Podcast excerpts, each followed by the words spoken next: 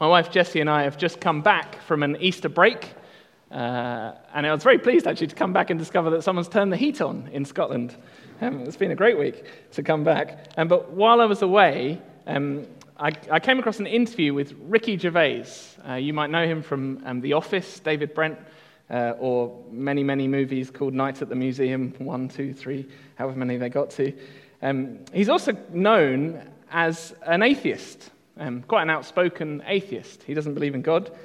And I came across this interview with him at a chat show where, amazingly, they got onto that topic. And he was pushed, and he said something really interesting. He said this He said, I call myself an atheist, but technically I'm an agnostic. That is, I don't actually know.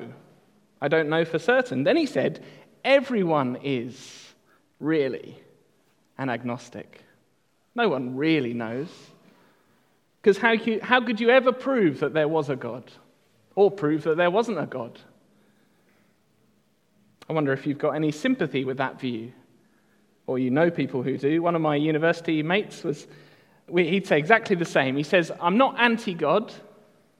And actually, given things like how fine tuned and complex the universe is and how much dignity and morality humans seem to have instinctively, he, he would say actually it's more likely than not there is a God.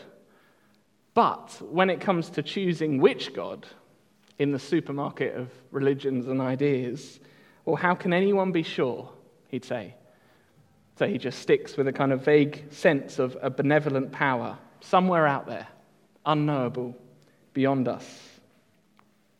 Maybe we've got friends or colleagues or neighbors who think like that. Maybe a few of us here think like that. It's been a great joy over recent months um, to have lots of folks from different nations coming along to Chalmers on Sunday mornings.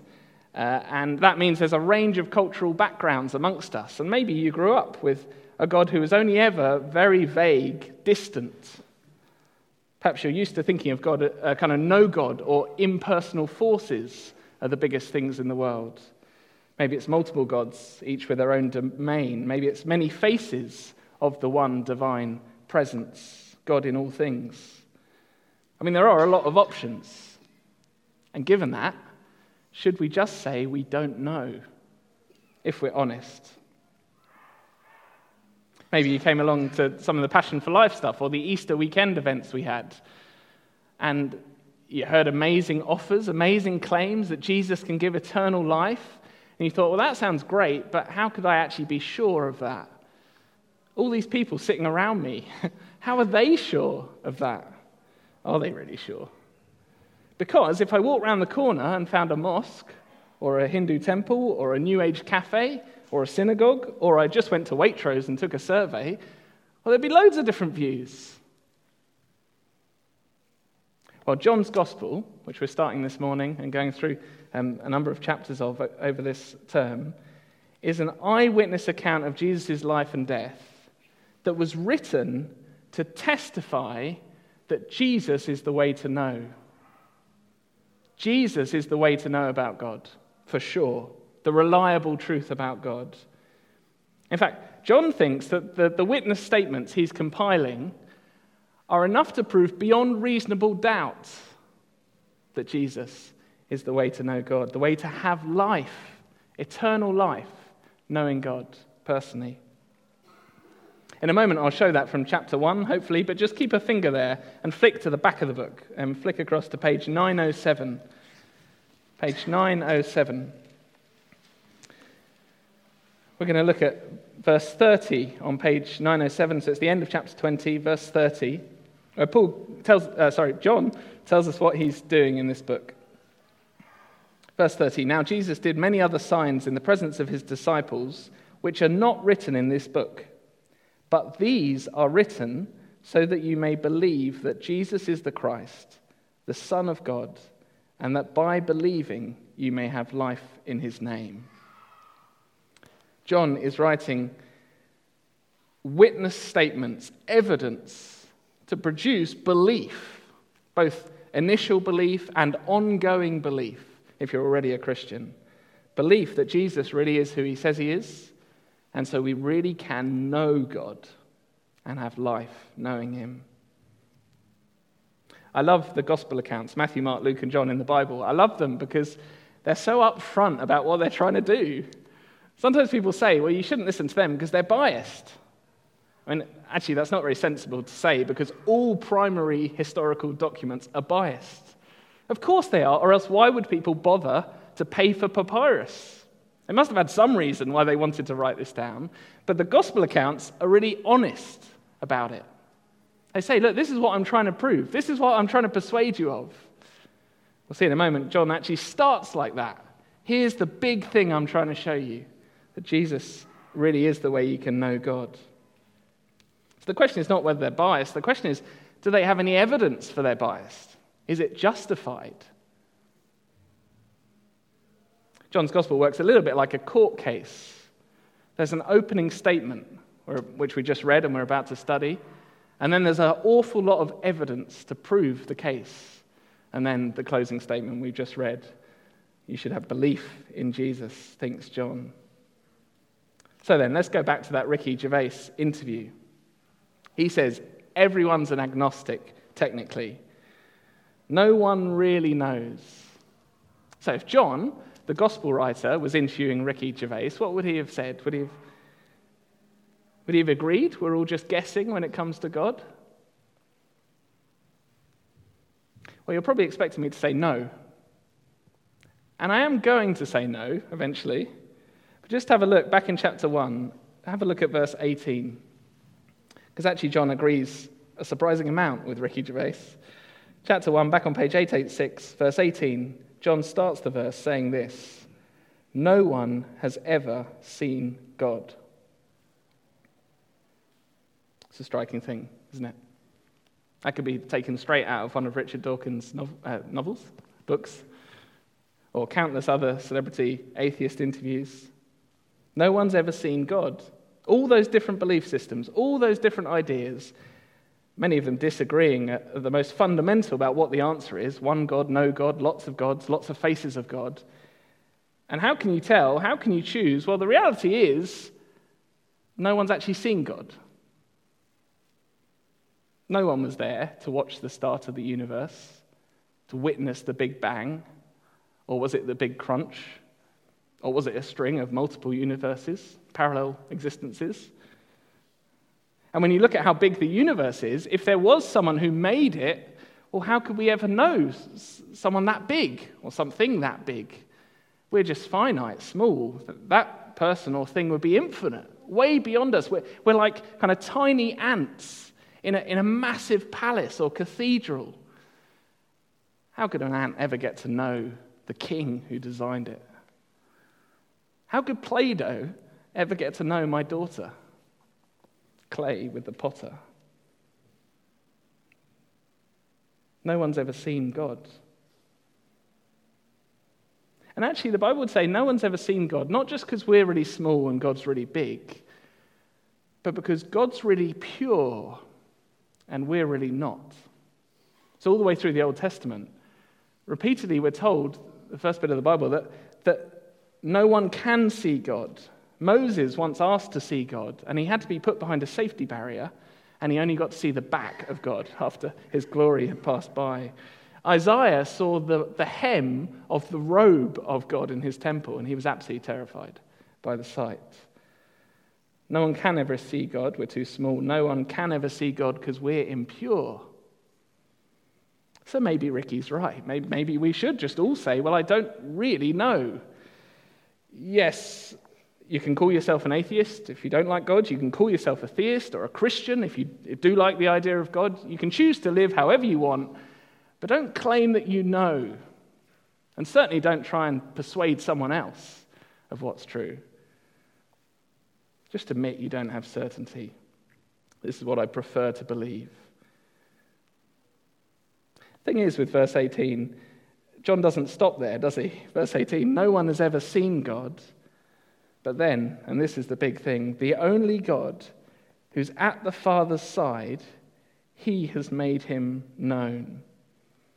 That verse is referring to Jesus Christ. It's what the whole uh, passage is about, it's what the whole book's about.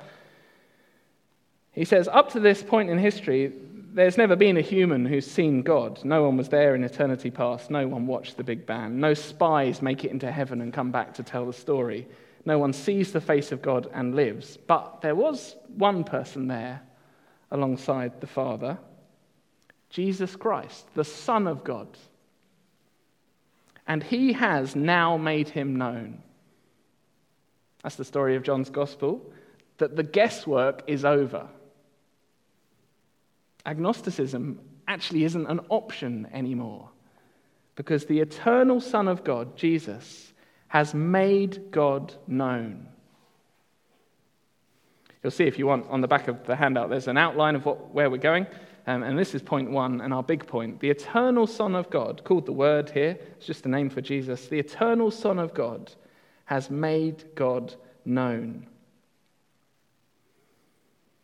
Now, before we dive into the details um, of verse 1, I just want to explain the plan this morning. You'll see in, at the bottom of the outline there's a little box saying structure.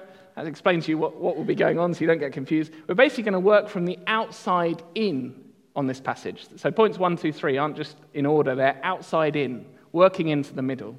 Um, so verses 1 to 5 and 16 to 18 are all about the eternal Son who makes God known. Then inside that, 6 to 9 and 14 to 15 verses, are how that eternal Son stepped into history, stepped onto the planet, was witnessed by people. And then, right in the middle, at the end of the talk, the most important bit, two responses to that fact. There's an eternal reality which became a historical reality, and there are only two ways to respond to it. That's how John starts his gospel. So, let's begin with verse 1.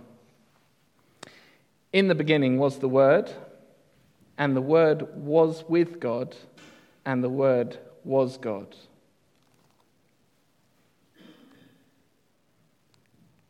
It's a majestic introduction to this person called the Word. It is a name for Jesus, God's only Son. But I think by calling him the Word, we get our first clue that this passage is all about knowing God. This Son is God's self disclosure, how God makes himself known to us. And look how qualified the Word is, Jesus is, to tell us about God, because look where he's been. In the beginning, the Word was with God. That's echoing Genesis. You might remember, start of the Bible, in the beginning, God. And John's saying, let me flesh that out a bit more. In the beginning, God the Father and the Word, God the Son. And later in John's Gospel, we'll hear about God the Holy Spirit. Three persons together as one God. Now, theologians have called this the Trinity. Do you know that's short for tri, three, unity in one? Trinity, triunity, the triune God. Three distinct persons a Father, a Son, a Spirit in one Godhead. Not three gods chatting to each other, one God in three persons. At which point we might well say, well, hang on, hang on, hang on. My head is really hurting, and it's only verse 1. In fact, we're not even out of verse 1 yet.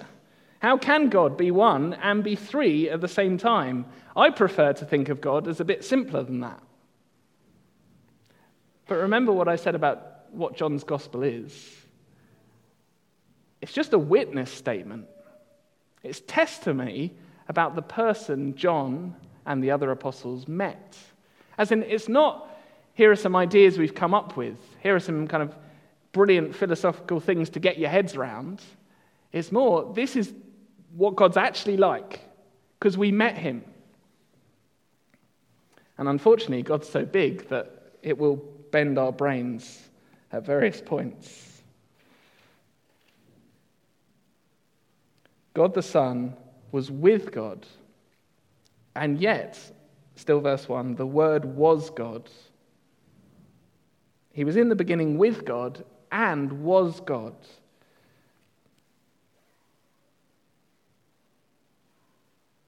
I think it's easy for us to, to want to make that much simpler. To say, well, maybe it started with just one God, God the Father, and then maybe he made Jesus as like a sidekick, kind of the first thing he made, and then used Jesus to help make other things. Um, actually, lots of um, cults do that, and um, lots of different uh, views over history will um, teach that, and it is simpler. But John says it's just not true. Look at verse 2 to 3. He was in the beginning with God. All things were made through him, and without him was not anything that was made. John's trying to ram home this figure, the Word, the Son of God, was actually God. So everything that was made was made by him. He was there before everything was made. So he can't have been the first thing that was made, because everything that was made was made through him. He's not just the best creature, he's the uncreated creator. He's God. And we'll see plenty of evidence for that as we go through. It's mind bending, but it's also massively relevant. That means that Jesus made your next door neighbor, and you, and me, and any tree or animal that you enjoyed over Easter. As verse 4 puts it, in him was life Jesus later says, John 6, the Father's granted that I have life in myself, self sustaining, eternally existent life. It's not that someone gives him life, it's that he has life, and so he can give it to others.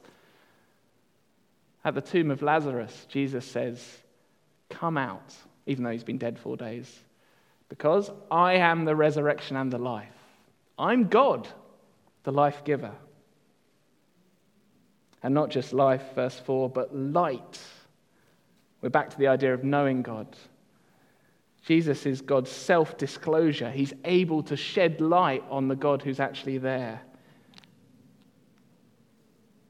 Or down in verse 17 and 18, the way it gets put is that the law was given through Moses, and that told us a lot about God.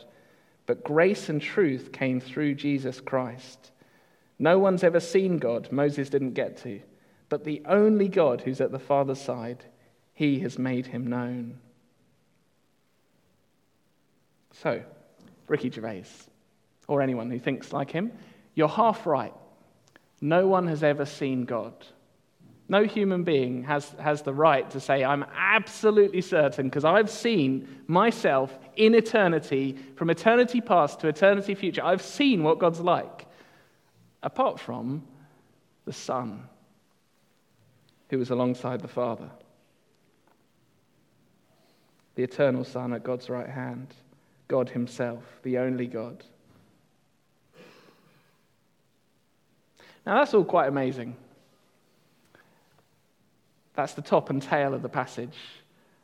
But the thing inside them is even more amazing. Point two this eternal Son of God stepped into human history as witnesses testify. This is verses 6 to 9 and 14 to 15. Let me read them. Verse 6 There was a man sent from God whose name was John, that's John the Baptist. He came as a witness to bear witness about the light, that all might believe through him. He was not the light, but came to bear witness about the light. The true light, which gives light to everyone, was coming into the world. And then verse 14, even more startling the Word became flesh and dwelt among us. And we have seen his glory glory as of the only Son from the Father, full of grace and truth. So, that eternal Word, the eternal Son who existed before John the Baptist was ever conceived, or John the Evangelist who wrote the Gospel, before the universe even began, that Word became flesh, took on a human nature, so that he could walk around first century Israel and have John the Baptist point to him. No wonder John's testimony, verse 15, was this This was he of whom I said, He who comes after me ranks before me because he was before me. It's an amazing claim. The next guy who walks along actually pre existed the universe. It's extraordinary that the God who is infinite, omnipotent, omnipresent, eternal, stepped into history, into the cosmos he made.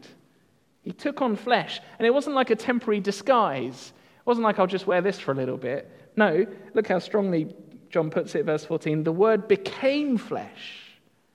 He took on humanity as a permanent reality. So Jesus now is 100% divine, always has been, always will be, but now also 100% human, permanently. It's another thing, like verse 1, that makes our brains bend. I spent years at theological college trying to get my head around this. How can, be, how can someone be simultaneously divine, so knows everything, all powerful, and full of self sustaining life, and genuinely human? Think of Grace up here. Doesn't yet know much. Needs to eat, sleep, rest. Jesus became able to die. But remember, John's gospel isn't written to suggest easy to digest theories about God. It's not just another option in the man made religious supermarket, it's a witness statement. This is the man we saw. I mean, we know he died. Our friend Thomas, doubting Thomas, checked the wounds. He was definitely human, definitely dead. But actually, we know he's God. That's why cynical Thomas got down on his knees and said, My Lord, my God. Now, I realize this is all absolutely huge claims. John realizes this is an astonishing thing to claim. That's why he's written a whole book of evidence. And most of the evidence is still to come. Remember, this is the opening statement of the case. This is where we hear what he's trying to prove. And then over the weeks, we'll, we'll get the evidence that persuaded him and the other witnesses. But actually, here we do get one bit of testimony, don't we? Verse 6 and 7. There is one first bit of evidence John the Baptist, this witness sent by God to testify about the light. And you'd hope there would be some pretty big signposts, wouldn't you? Like if God really has arranged it, that his eternal Son has stepped into human history, you'd really hope that there were some markers so that we don't miss it. In fact, Jesus will say, the whole of the Old Testament, he says this in John 5, all of that was about me, building up to me. So in the Old Testament, the, the Bible, there's loads of promises about God, loads of prophecies. But on top of that, Jesus sent John the Baptist, a warm up act a forerunner, someone so that it was really hard to miss Jesus because he pointed right at him. And why, verse 7, did God bother with an extra witness on top of the scriptures? Well, verse 7 He came as a witness to bear witness about the light, that all might believe through him. God laid a lot of groundwork for Jesus and added John the Baptist so that you could believe in Jesus, so that you could be sure. You could know what God's like. Know that Jesus is the way to God, the truth about God, the life, gives the life that God offers. And then, verse 14, we get our first hint of the apostles, these, these witnesses, disciples of Jesus. The Word became flesh and dwelt among us, and we have seen his glory God made sure there were plenty of witnesses, people who would write John's gospel and the other gospel accounts, so that we here in Edinburgh might believe in the eternal Son. Which brings us to our third point the two reactions to Jesus. And you'll see, I've, I've called them shocking reactions because I think in different ways they actually, they're both shocking. This is verses 10 to 13. There are two reactions. The first one is this rejecting Jesus Christ. So, verse 9, the true light, which gives light to everyone, was coming into the world. Verse 10, he was in the world, and the world was made through him, yet the world did not know him. He came to his own, and his own people did not receive him. The first possible reaction back then and still today to Jesus making God known is to reject him, not receive him. And I've put down it's scandalous. I think if you've understood points one and two, we'll begin to feel how scandalous that reaction actually is. Just think about it the eternal Son, the one on whom all things depend, every single person depends on Him for their life. That person came into history not unannounced, but with plenty of witnesses, even John the Baptist, an extra one on top of the scriptures. He didn't just turn up anywhere, he turned up in Israel, the very place, the very people who'd been prepared for hundreds of years with promises that a Messiah would come, even that God Himself would turn up. He came to His own doubly. They were made by Him, they'd been taught by Him, and His own did not receive Him. Now, I think as we're in the prologue, that's a pretty polite way of putting it. That's pretty understated, isn't it? His own did not receive him. As you read on in John's Gospel, well, we'll discover that what not receiving Jesus looks like then was crucifying him. It was a conspiracy to assassinate the Son of God. And it wasn't just Israel, it was the Romans, many Jews. The disciples abandoned him, the crowds bayed for him, the leaders took the lead all were complicit in saying, actually, we don't want Jesus. We want to get rid of him. We want to extinguish the light. And still today, you see the same reaction. I don't want anything to do with Jesus. The more I hear, the more I want to push him away. I want to keep him at arm's length. And I think we, sh- we should think, why? Why would people want to get rid of the light? Why would we sometimes, when we hear about Jesus, more about him, kind of want to push him to one side? Surely people would be grateful for some clarity on who God is. Surely we don't want to be agnostic, do we? Well, do we? This is where things get really personal with John's gospel. You see, it's easy to think that when it comes to knowing God, we are in control of the searchlight.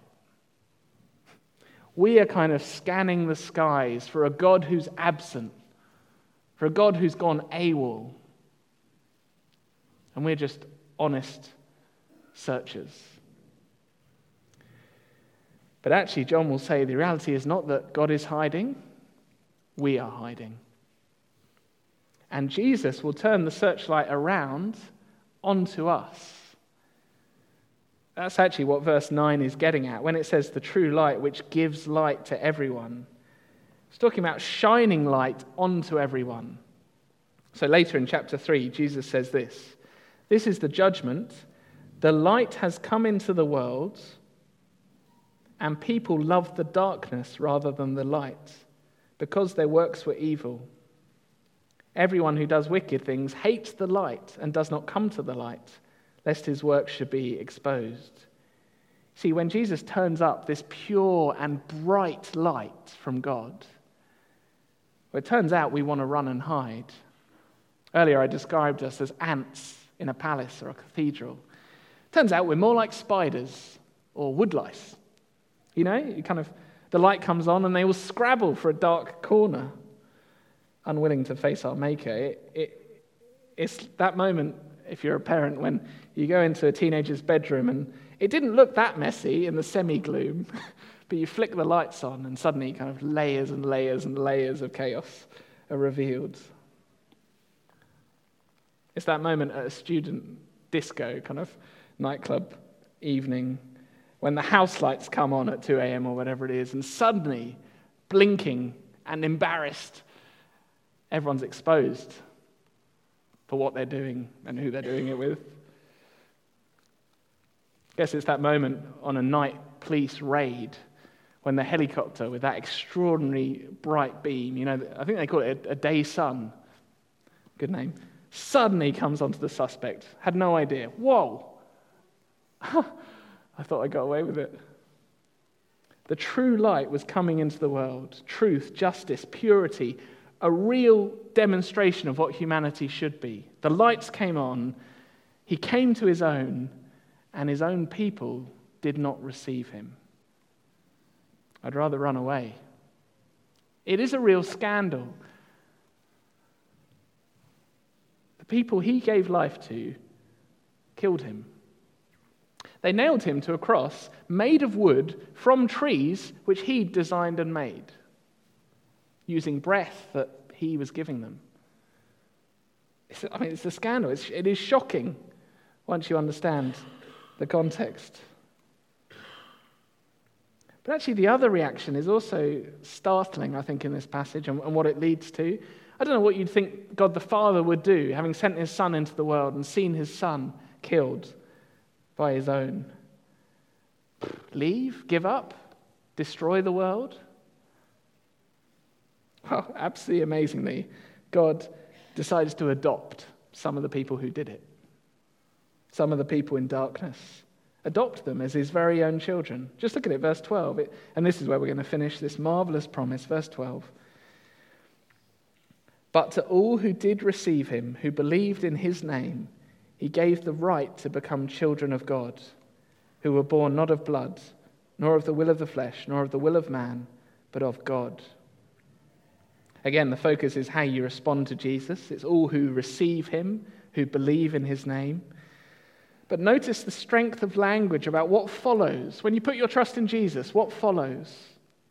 Well, he gives the right to become a child of God. There's no lack of assurance there, is there? No agnosticism. We saw last week or two weeks ago in John 20 that after the resurrection, Jesus calls his disciples my brothers and says, My Father is your Father. It's the most amazing privilege, not to have God as some unknown force out there or some person who's angry and I need to run away from, but actually to have him as a father a personal relationship with the living God. That is life to the full, says Jesus. And it is a free gift. So notice verse 13, how that kind of spells that out. Verse 13 is really clear. How do you become a Christian? Well, it's not by blood. So it's not actually being born in the right family tree. This is the thing I was saying that Grace, as we've heard earlier, will need to know. She'll need to come to believe in Jesus. That's the way you receive the right to be a child of God. So it's not by blood, it's not by your race or your background or your family. It's not by human effort or even human choice, so nor of the will of the flesh, nor of the will of man. Yes, we have to make a decision, but actually the first decision is God's decision. As Jesus says to Nicodemus, you must be born again by God's Holy Spirit. Or as verse 13 here puts it, born of God. Which is why the center of this passage is so startling. We've just heard about the most shocking scandal that the eternal Son stepped into human history and was rejected by his own, killed by his own. It's the most shocking scandal. And yet, such is the grace of God, God the Father and God the Son and God the Spirit, grace upon grace. From his fullness, we've all received grace upon grace. He still chooses to adopt as his children anyone who puts their trust in Jesus. Not because they're innocent, not at all. That's why they need to trust Jesus. But because he chooses to forgive them, because Jesus paid for them. It is the most extraordinary grace I've said a number of times through this morning that at various points, John's gospel bends our brains. How can God be three persons in one God? How can the Son, eternal Son, step into human history? Extraordinary. that he could take on humanity, that he would get hungry and tired, need to eat and sleep. Both of those things are extraordinary, but actually, the most extraordinary thing that John's gospel says is that sinful people, people who've rejected God time and time and time and time again, people who push Jesus to, to one side. And I know there are folks here who've been here for ages and are still pushing Jesus to one side. Even someone like that can, can become a child of God, fully adopted, have the same rights to call God Father that the eternal Son has. Actually, that's the most shocking thing in the passage. And John says, I wrote this book to give you enough evidence to know that that offer is true beyond reasonable doubt. Let me pray for us as I close.